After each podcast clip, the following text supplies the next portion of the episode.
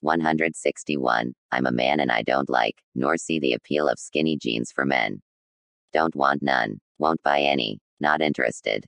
162. I like my clothes a little loose fitting. Not all tied up on me. 163. I do not like angry confrontations. 164. I avoid angry confrontations. 165. Dot has someone ever told you they have it all figured out? They lied.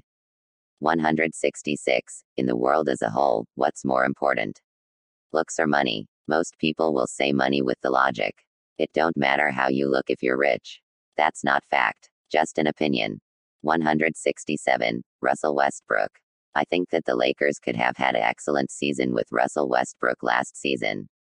As with everything in life, things could have always turned out different. Not better, but different. The Lakers could have had little to no injuries. They could have had a full squad all season. They could made some trades. The point is life is fluid. It changes and for every action is a reaction. Why didn't Russell Westbrook play well? Could be a long list of things. A injury he's playing through that we don't know about personal life problems, the coach, his age, his teammates, anxiety. Could have been anything. I don't know. I do know that he didn't seem to fit on the roster last year. 168. Have you ever walked through blinding rain?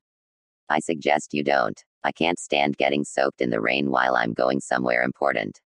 Like work or church. But we need the rain. 169. Where can you ever truly be yourself? 170. Dot can you publicly state an opinion to a large crowd without getting into controversy? No matter what that opinion may be.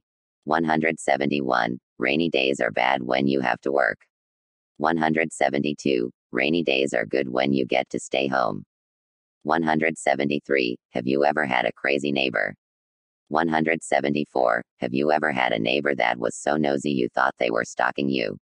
175. I miss movie rental places.